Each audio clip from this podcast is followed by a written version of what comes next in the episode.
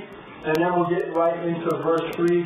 The name of today's message uh, is part of chapter 12. It's really about taking Romans. You know, we've studied, we've looked at what the gospel really means. I mean, all, the whole of Romans up to this point has really been about breaking down and dividing what it means to be a Christian.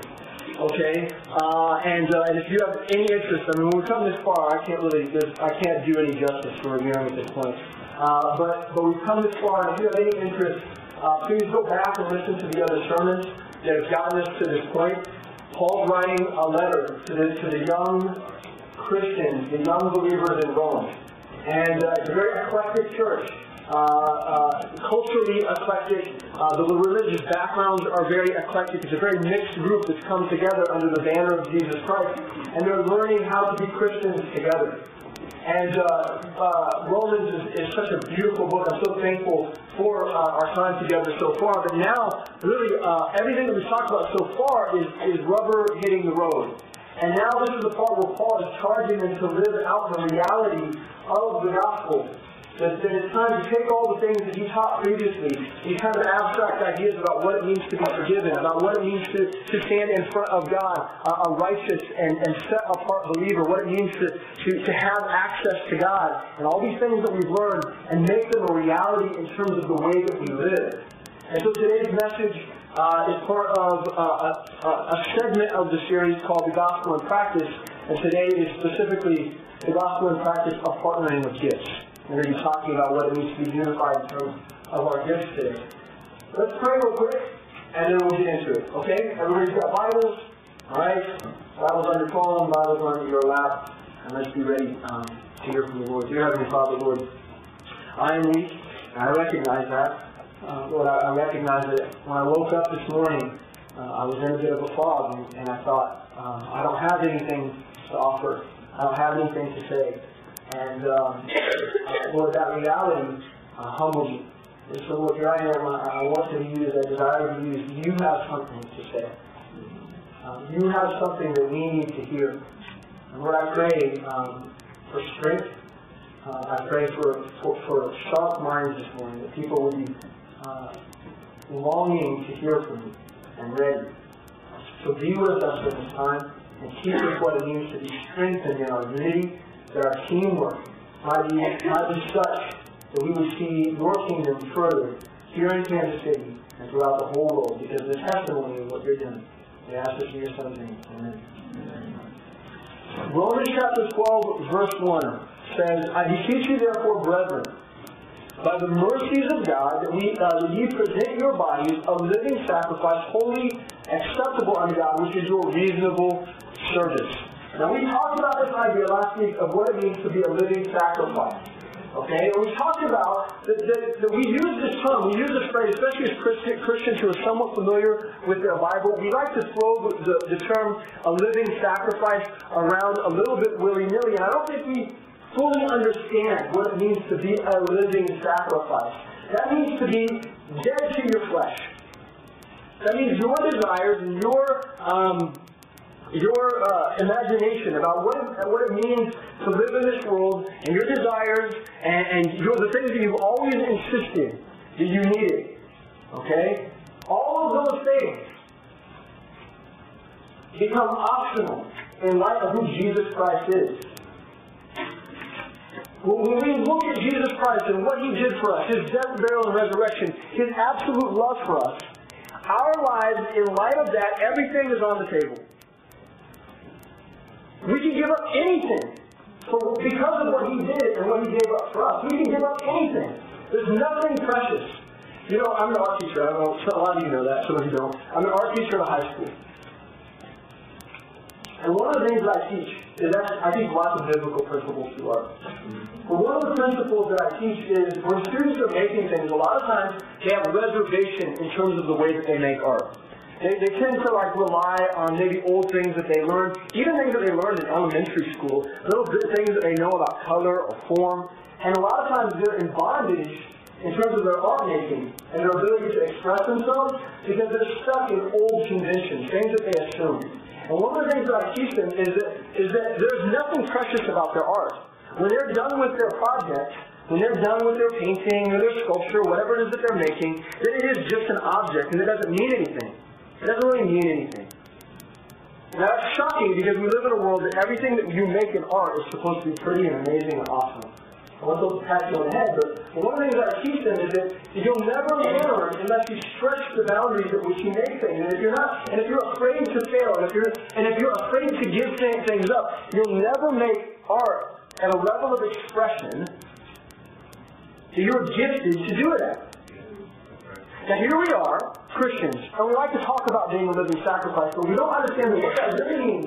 That if you're not uh, ready and willing to give up anything, if nothing nothing is precious, nothing in my life I hold dear. If I can have that mindset, then I have the ability to yield at any level, and then I can go and do and say and be whatever it is that the Lord is calling me to do, be, and say. Do you understand? This is absolutely crucial. And as we talked about that, we defined three different Christians last week. We talked about three different Christians. We talked about the convenient Christian, the consecrated Christian, and the controlled Christian. We categorize Christianity very easily. It's nice when compartmentalize things. Right? So, but, but, but, but, I think everybody could relate to each type of Christian that we talked about last week. The first one was the convenient Christian. Okay? And this is a Christian that struggles to be a living sacrifice because their sensibilities get in the way. Okay, we define it this way. It's a Christian that follows Christ until it infringes on their personal lifestyle. Until it infringes on their personal lifestyle. You know, I will I will work in Kidtown and, and I will serve the church up until the point where where wherever your line is, wherever your line in the sand is, as far as, as you and Christ are concerned, and you say, I will not go beyond this point. And some of you, some of you say that to the Lord about missions. Some of you your line in the sand is maybe even much more simple than that. You're not willing to clean up uh, those dirty tissues that Jorge was talking about in the queue. I'll take. I'll mop the floors. I'll sweep them off the floors. But Jorge can pick up the dirty tissues. You know, at uh, least that sounds funny. So let me express something to you. When we first started Midtown Baptist Temple, this was this was very very real. Very, very real. I talked to you about this. And in those early days, a lot of people who came to be a part of the initial work, part of that group, you know, when we first came down, we had about 50 to 60 people who said each verbally, they committed themselves to being a part of the work here in Midtown, planning a church. And after a few months, we, we had um, dwindled down to about 25. Now, I remember in those early days, I was about, you know, 22, 23 years old, and um, you know, there at the 40th and Walnut, there wasn't a Sunday that by that there wasn't a fecal matter on the steps of the church. That was a hotbed for homelessness right there on that corner. And I can't even from the pulpit tell you things that I cleaned up. Now, I'm not saying that because I'm, I'm, I'm, I'm saying I, I, was anything special, but I remember that there was a moment when, uh, in those early days, where I asked myself, if I'm not willing to do this, what other things am I not willing to do? Like if I don't pick up this pair of homeless man underwear full of fecal matter right now, I remember having this conversation in my head. What else am I not willing to do? And I didn't want it to be said of me that Brandon is only willing to go this far that he's not a living sacrifice.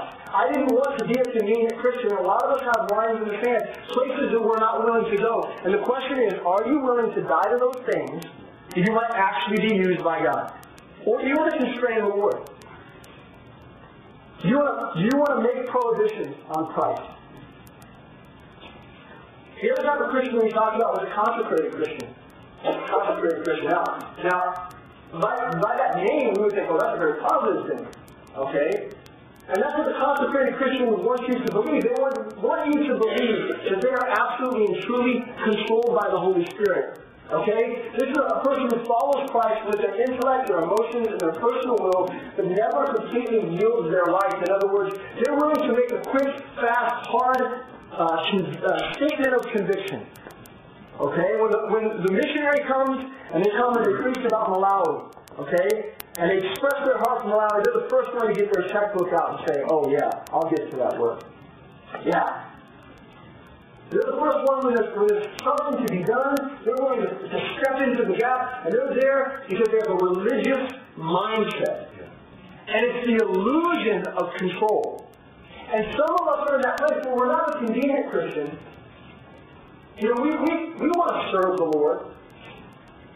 But we don't want to die to ourselves. The command in verse 1 is that we be a living sacrifice, that we would present our bodies a living sacrifice to the Lord. And some of us, some of us function in a place of consecration, but not control. And that leads us to the final. Christian. The controlled Christian follows Christ with a completely yielded life. There is nothing, uh, there is nothing uh, in life that would prevent them from following Christ. These are people that don't make a habit of saying no to God. And that is who we want to be. Look at verse 2. Be not conformed to this world, but being transformed by the renewing of your mind, that you may prove what is that good and acceptable and perfect will of God. This is where we begin to talk about the difference between worldly conformity and Christ's transformity. Okay? Worldly conformity is the result of holding on to worldly affections. Okay? So, so it says, be not conformed to this world. You know why it says that? Because the, the one thing that keeps people from being a living sacrifice is the calling and the beckoning of worldly things. The one thing that will keep you from presenting your bodies a living sacrifice to Jesus Christ and to give him all the things that he deserves is the beckoning and the calling of worldly desires and worldly things, right? Worldly ambitions, and if we set our affections on earthly things, then there is no possible way that we can actually be transformed. Okay, see, the world just wants to conform you to its image. It's comfortable with you just looking like them. But Christ is not comfortable with that alone. Christ wants to transform you by the renewing of your mind, that you may prove what is the good and acceptable and perfect will of God. Transforming to Christ is a result of giving up your body and giving over your mind. Okay, giving up your body, a living sacrifice. My body belongs to you. And then giving over your mind that might be transformed. You understand? Charles Spurgeon said, if you give your soul up to anything earthly, whether it be the wealth or the honors or the pleasures of this world. You might as well hunt after the mirage of the desert or try to collect the mist of the morning or to store up for yourself the clouds of the sky, for all these things are passing away. Now listen, believers, do you know what that means? Is that we have to reconcile what is it that's getting in the way of truly being a living sacrifice. We have to reckon those things. And if we can do that, that's the beginning of truly giving over our bodies and giving over our minds. Okay? Now leads us to verse 3. And this is where we're going to be today. So this is, we're done reviewing now. We're going to look at verse 3 and let's see what the Lord has for us today. Verse 3 says, For I through the grace given unto me to every man that is among you not to think of himself more highly than he ought to think but to think soberly, according as God hath dealt to every man the measure of faith. What's this saying? It's the, it's the tendency of every believer who is not a living sacrifice to think of themselves higher than they should. That's a natural tendency. It's common for us to overestimate the nature of our giftedness and abilities. When we think about ourselves, when we reflect on ourselves in any context, not just work or school, but even here at the church, many times we have an overestimated and overinflated view of who we really are.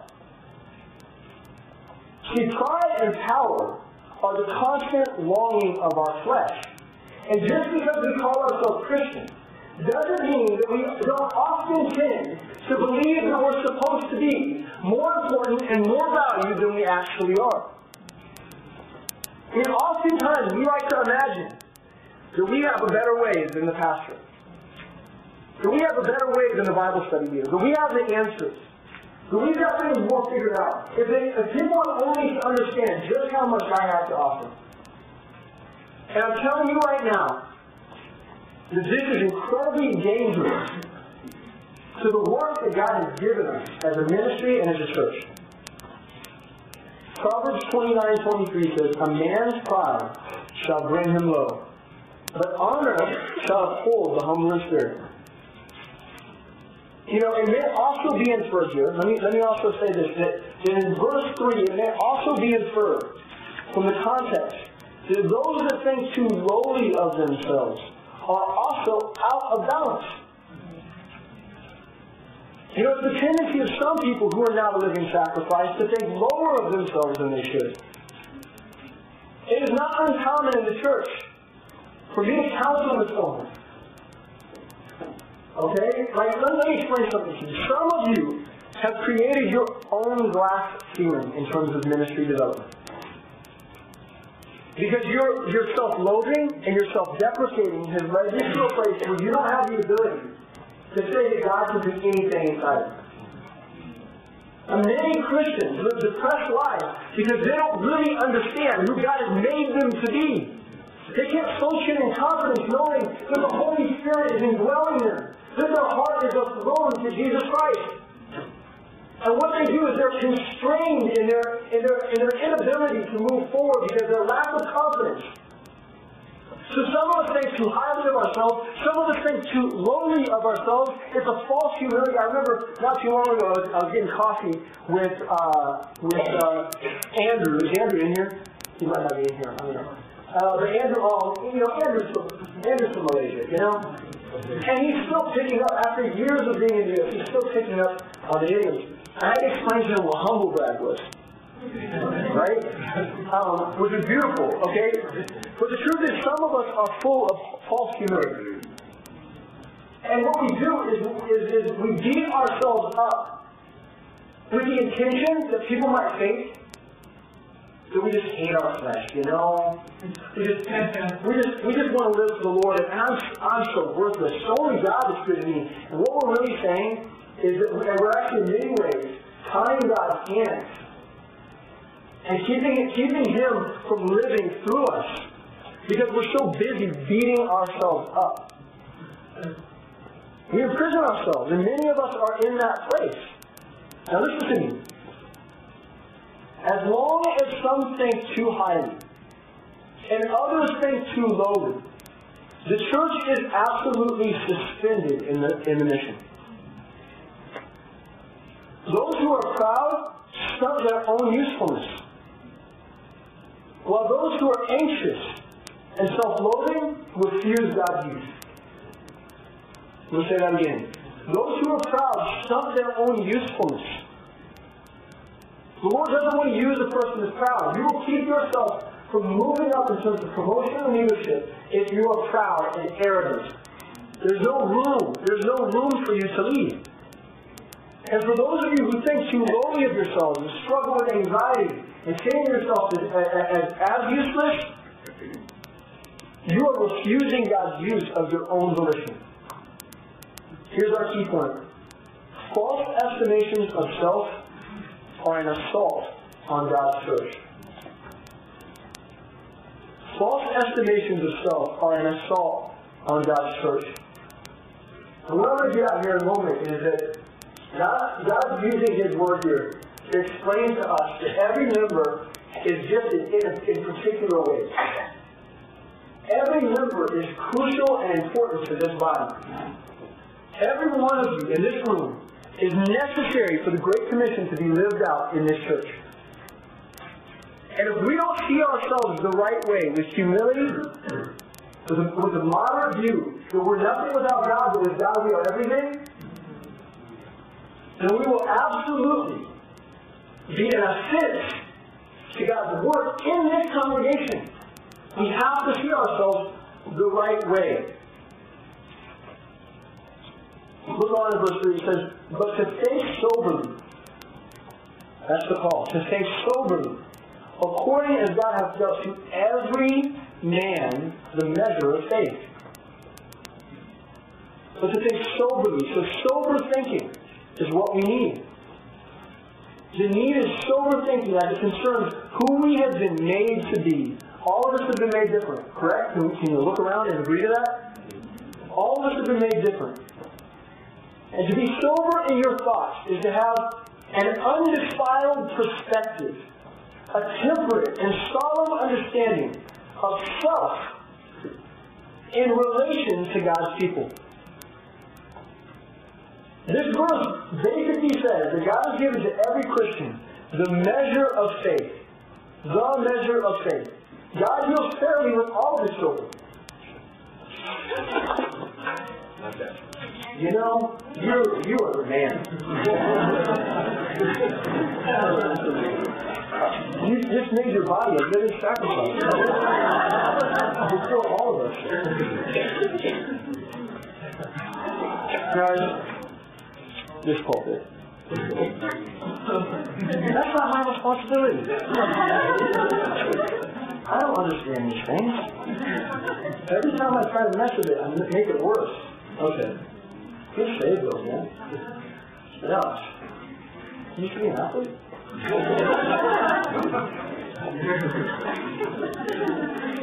it's good to know that you're paying attention though. If you're engaged with me. Uh, God has given to every one of us the measure of faith, an equal distribution. Okay, now listen to me. I, what, what I'm about to get at is, I don't want to be complicated here. I don't want to make things difficult, but I want you to understand something. Why is it that we refuse to see things in God's terms? Why do we establish hierarchies based on perceived value? Why do we do that? I mean, we learn it in the world right? We learn it in the world. It's the way that our jobs work, right? Uh, and, and, and in the world, when you have a job, your boss isn't just more powerful than you and has more authority, but they're also valued more than you. Aren't they? They're valued more than you. You are expendable, and they are less expendable.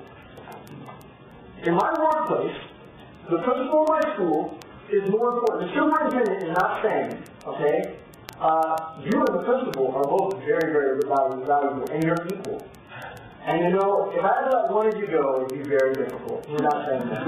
He's saying, you're the art teacher, you're expendable, there's about a thousand art teachers lining up to take your job. Okay?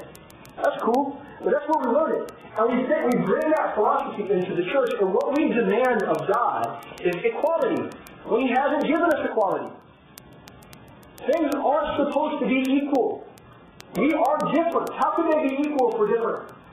If all of us are different, how can things be equal? Our pride hinders our own faith and promotes bias among God's people.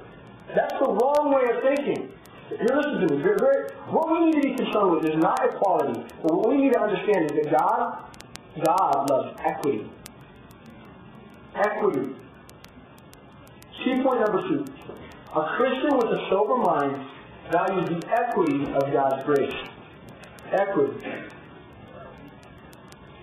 See, we're not talking about equality because equality demands everyone have the same rank and vocation. And in the church, that's just not so, is it? It's just not so. For example, in my in the church here, I am not equal with Sam. Am I? Sam Miles is the head pastor of this church. I am not equal with him.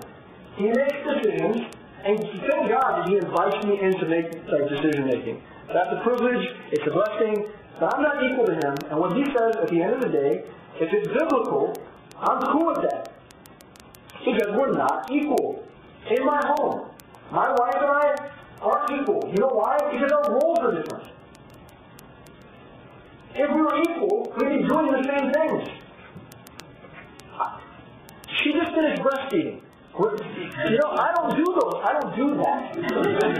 God made us different, right? It's not hard to see. Nature tells us that there isn't equality. That, that God makes people different with different rankings and different offices and different positions. But what God truly values is equity. And equity is the quality of being fair and impartial. See, God has the ability to say, you know what, Sam Miles, He's not equal to me because I've given him a higher ranking and office in this church. And you know what? I see you as both equally valuable.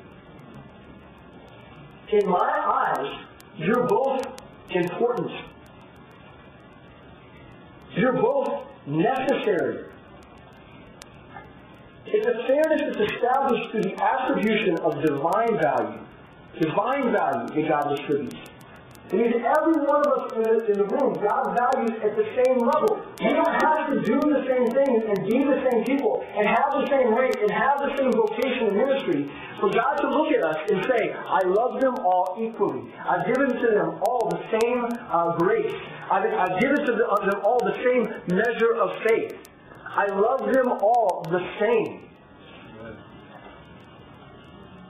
So when we can understand that, listen to me, believer, it sets us free to be the person that God made us to be. We don't have to be someone else. I mean, what this world truly needs is this perspective. We, the, the thing that we demand of this world is equality. We keep demanding that of this world. And guess what? It's not coming. Equality is not coming. Why? Because we're all made different, with different, different circumstances, and different education, and different backgrounds, and we will all just be different. But the Lord says, I love all of them the same, and all of them are important to my kingdom. So God's view of equity rests solely in the fact that He's not a respecter of persons. Acts 10.34 says, Then Peter opened his mouth and said, Of a truth, I perceive that God is no respecter of persons, but in every nation he that feareth him and worketh righteousness is accepted with him in God's eyes, within the church roles and offices, nothing has to be equal. But the gifting and value does need to be equitable. We need to all see that all of us are valuable. Are you guys with me so Let me give you an example. I, I had a disciple, a man that I discipled and invested in a few years ago. Okay? And um, this guy was is probably one of the most shy people I've ever met in my life. Okay? Hardcore introvert. Alright? And, um, man, man of God, loved the Lord. He was so easy and eager to be discipled. I mean, I'm so thankful for who he is. But in the midst of discipleship, I used to remind him occasionally as we were going that someday you're going to be investing these same truths in someone else, the same way I'm doing with you. Now, for someone that was as extreme an introvert as he was, the idea of that was like horrifying. Right? It was scary. The idea to him, the idea of sitting down with someone else and being an authority in a relationship and speaking for 45 minutes to an hour, two hours, and sitting down with them and counseling them and being an authority in someone else's life seemed absolutely horrifying. It scared him to death. And you know what? Um, because of that, because he didn't see himself as a natural teacher, a gifted teacher, he didn't have the gift of teaching. He saw himself as lesser than. He saw himself as, as not as important. Okay? Now he wouldn't express that openly. But, that's, but that was what his heart was telling him. Is that he wasn't as significant and that he couldn't do that. Okay, but here's the deal. The issue of gifting, the issue of God giving one the gift of teaching and another a different gifting, doesn't change the fact that all of us are responsible for the Great Commission, which is a teaching commission. Okay? Matthew chapter 28, it tells us that all of us are supposed to teach. If you're a disciple of Jesus Christ, you are to teach. It doesn't say only the people who have the gift of teaching are supposed to teach. It doesn't say that. And so what he had to do is in time was reckon the fact that God made him to teach. Because things weren't equal, but they weren't equitable. That God's measure of faith meant that all of us could do the things that were required to live His will. Are you guys with me?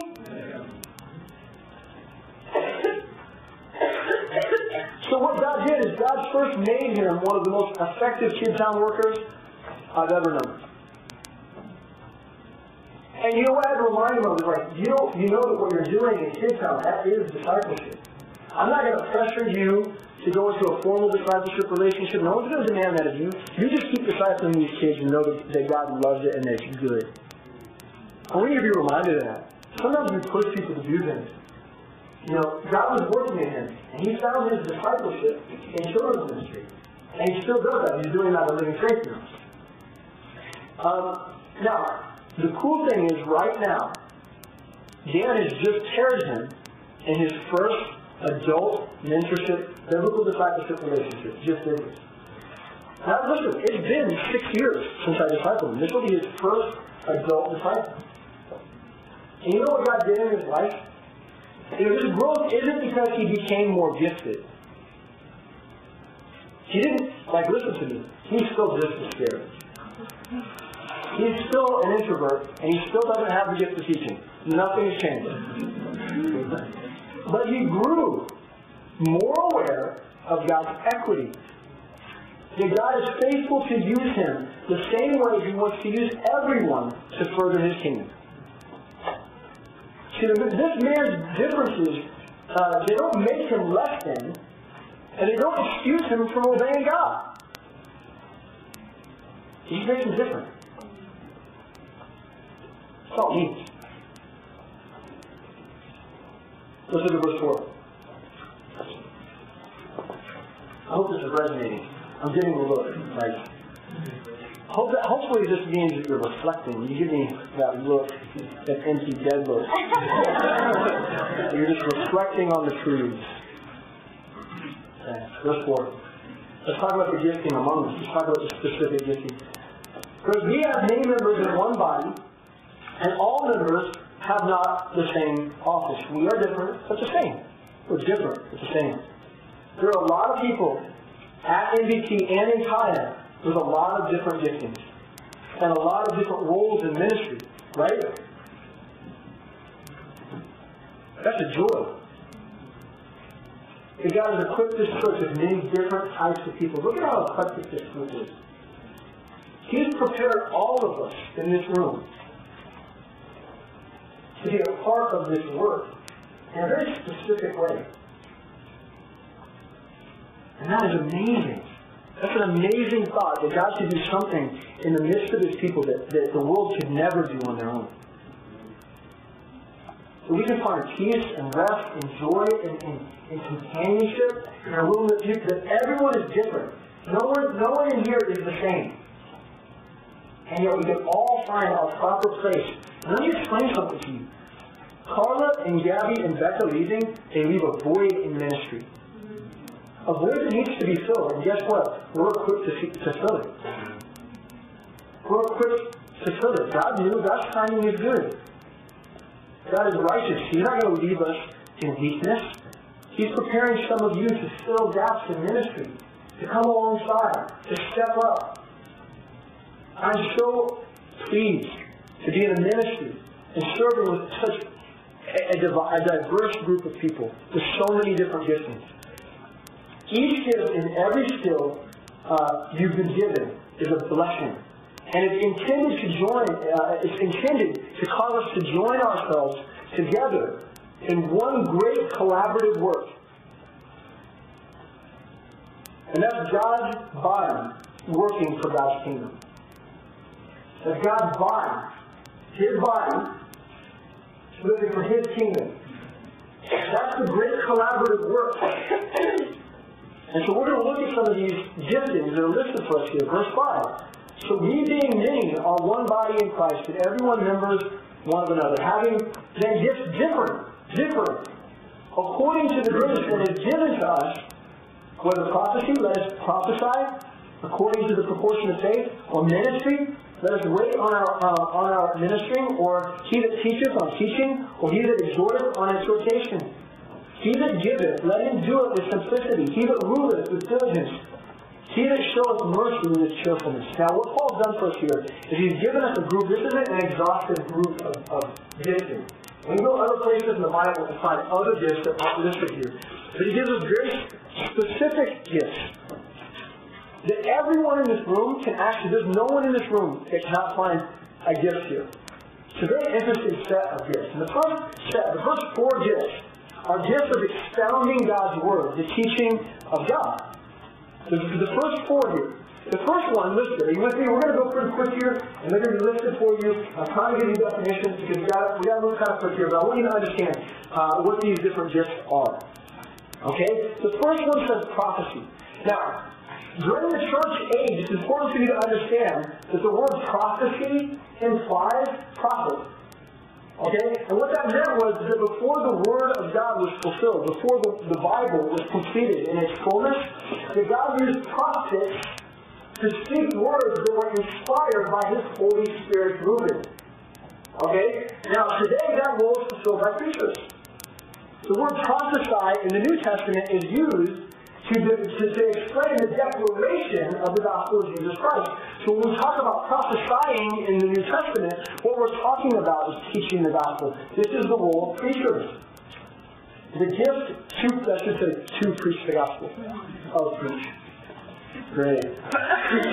um, yeah, you guys know that I do this at like midnight sometimes. So, uh, large cup of coffee.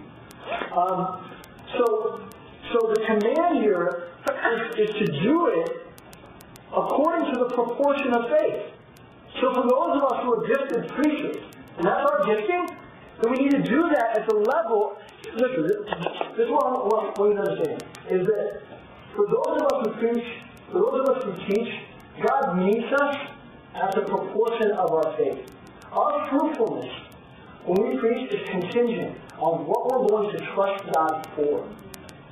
He needs it as a proportion of faith. Okay, so some of us have this responsibility. Some of us are built for that. And some of you will develop into that role, and it's one that requires patience and timing and practice. Okay, but God's building you to be that type of person. So that's one type of gifting. Another one is ministry.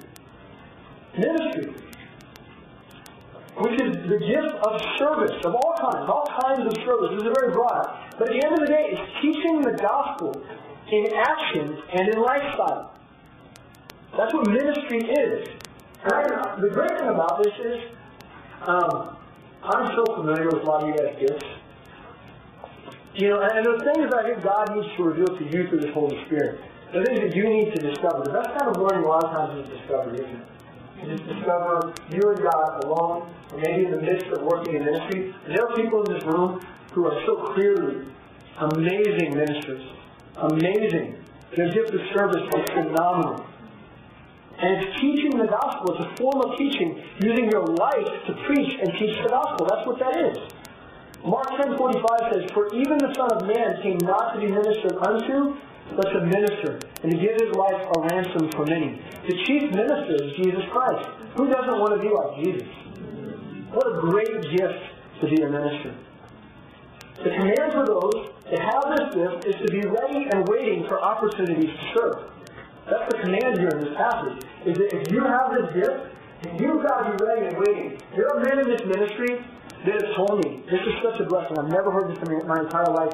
It's humbling, and I feel almost embarrassed to say it. I've had men in this ministry come and tell me, look, I'm watching and waiting for you uh, on Sundays, and if you need something, I'm, I'm waiting uh, so that if you tell me, I'm ready to go.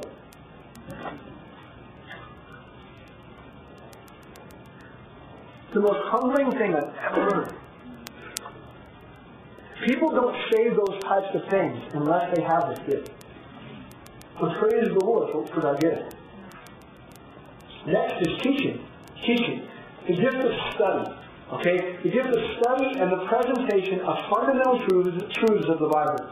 This is a person who studies the Bible with diligence, comparing Scripture with Scripture, trained in exegesis, and the presentation of God's Word so that people can understand it clearly. Does that make sense? So these are the, these are the fundamental truths of God's Word, Okay? These are the types of people who spend their time studying so that they can make clear the things that would be confusing otherwise. Who agrees that there are things in the Bible that are somewhat confusing? okay? It's the deepest well that you could ever draw from. And there are people in this in this room who are gifted at teaching, and they're like spelunkers. I to say that word. you know, spelunker? A spelunker is someone who goes and, and, and goes into caves and explores caves. They go deep, right? They go deep into the earth. I consider Braden a spelunker.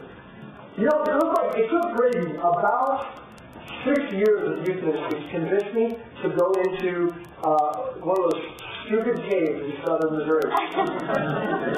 yeah, I'm claustrophobic, right? Not saying myself is claustrophobic. This dude will climb into the most narrow hole, having no idea what's on the other side.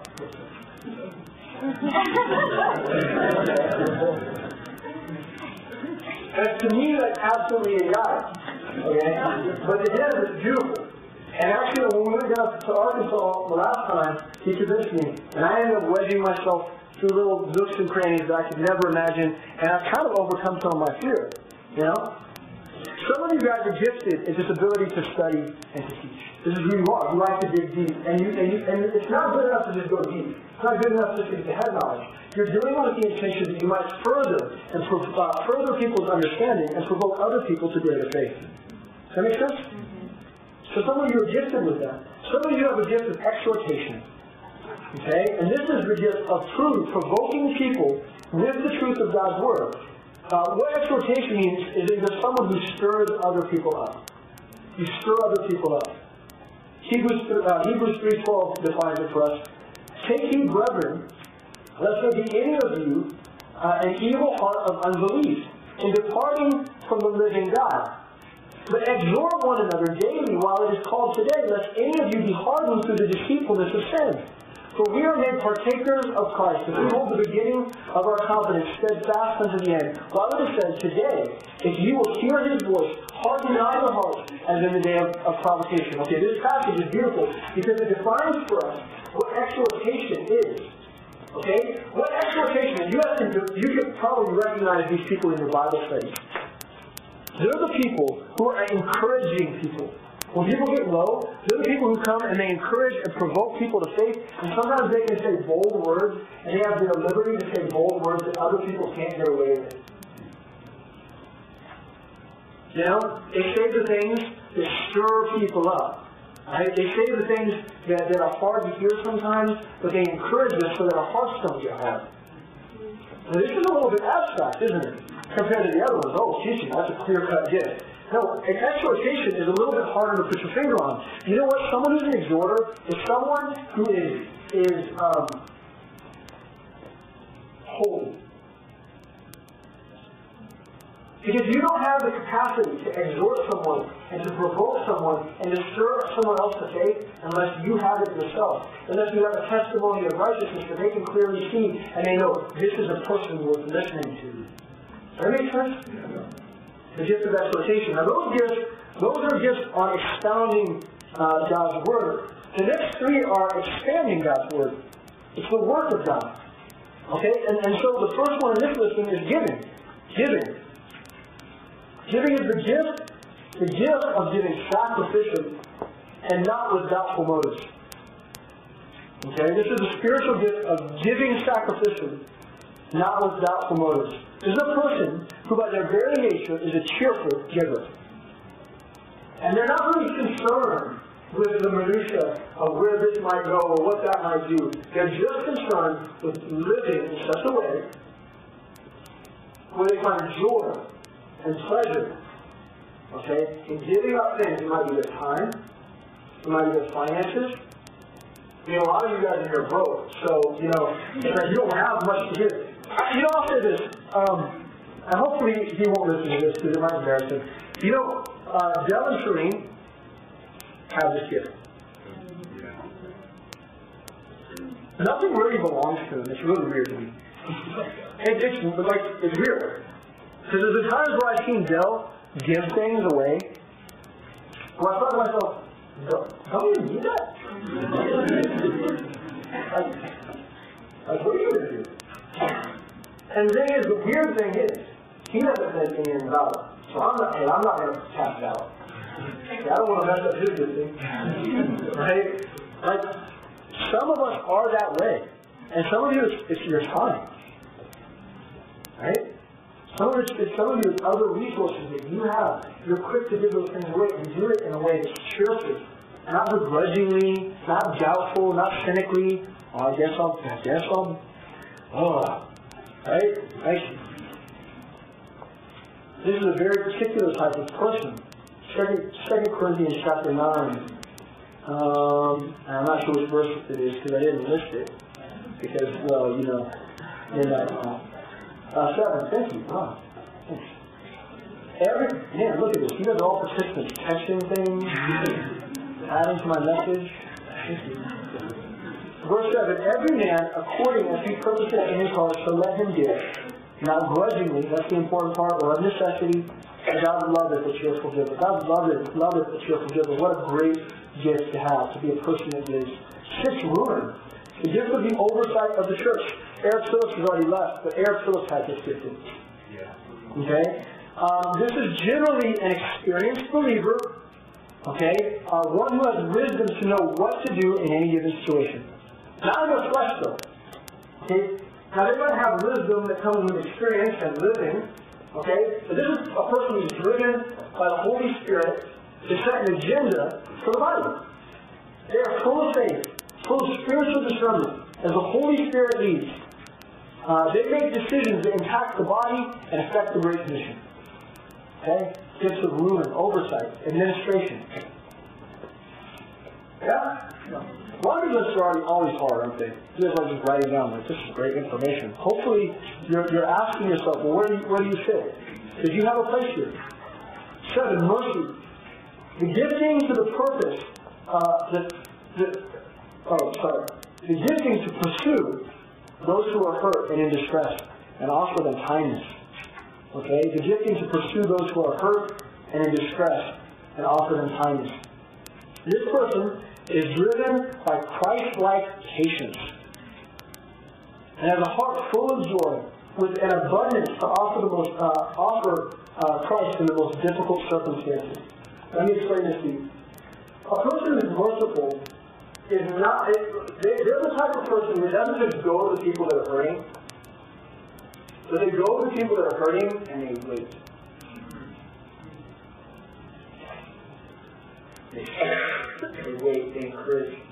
And the gift of exhortation might be there.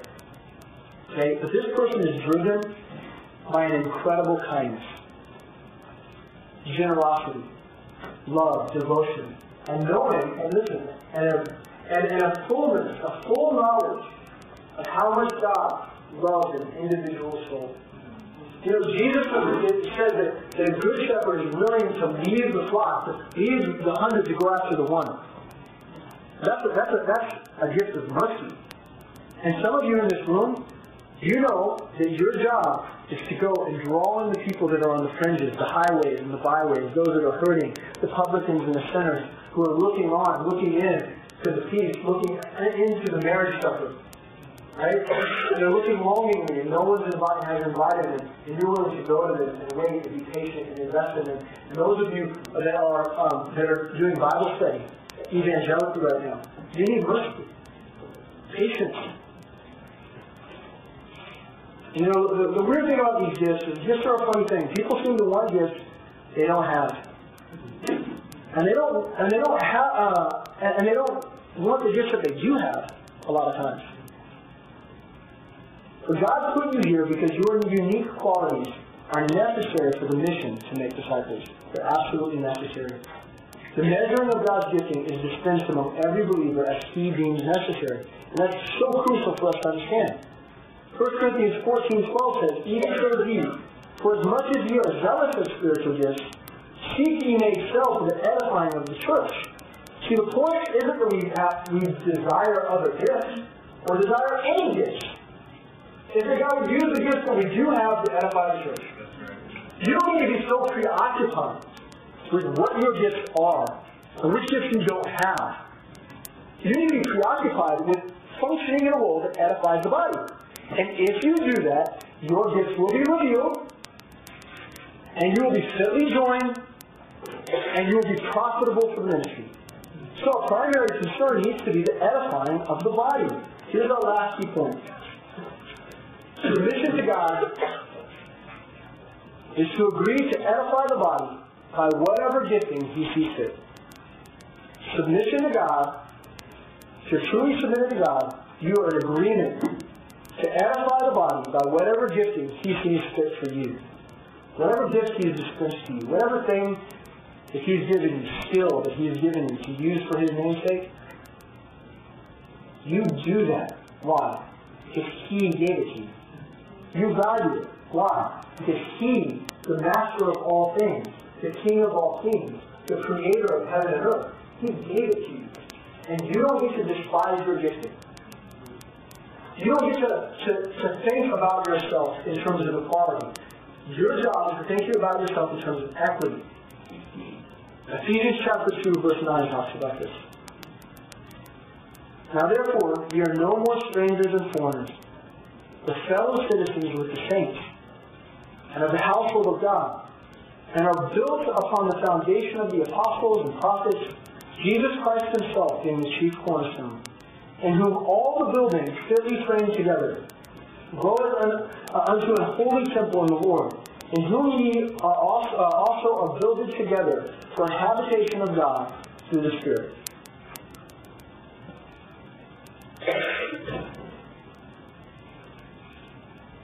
You know, in my house, uh, I value my walls and my doors as much as I value windows. If I didn't have windows, it'd be too cold. If I didn't have walls, everything would fall down. If I didn't have a door, strangers could come in. If I didn't have stairs, I wouldn't have anywhere to sleep. There's not better Right? Like, do you understand? There isn't one thing that's more valuable. The building is fitly joined together so that it can be profitable to, to the whole family, to everyone that lives inside. Now listen, believer, you've been fitly joined. You've been fitly joined. And you have some things to reckon. The first thing I want to ask you is, do you know your gifting? Have you prayed that God would reveal it? Some of you need to work on that.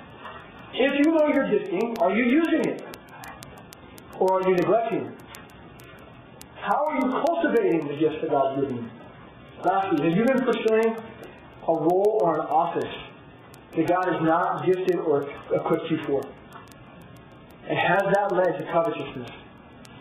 And especially for those of you have been in ministry a while, are you coveting after things that don't belong to you, offices, roles, gifts that don't belong to you? That's something worth working through. Okay, now we're going to close. We've gone over about 10 minutes. Okay? Um, and, and the band can come up and you guys can play. Um, but I'm going to I'm gonna pray. And if you have something to deal with, I know that some of you need to go. That's okay. It's a big group and I went over and I know that things are being sorry. But, but listen to me. This is something worth working through. There might even be some of you in this room today where none of this makes any difference to you because the Holy Spirit doesn't dwell inside you. There's some of you in this room where all of this talk about gifting and being fitly joined together, it doesn't it doesn't amount to anything to you because you're still caught in the world system. You're thinking in terms of equality and what you can get. What you can get. There's nothing living like there's no living sacrificially for you. And so the question for you is this. Do you know Jesus Christ as your Lord and Savior? Have you been set free through repentance of sin? Have you been forgiven of your sin? And, and if you haven't, today is the day to do that, to do it. You understand? And we're going to have people up here up front who are, who are willing to meet with you if you need. We're going to pray right now and ask the Lord would move in us and be with us at whatever level He sees. Okay?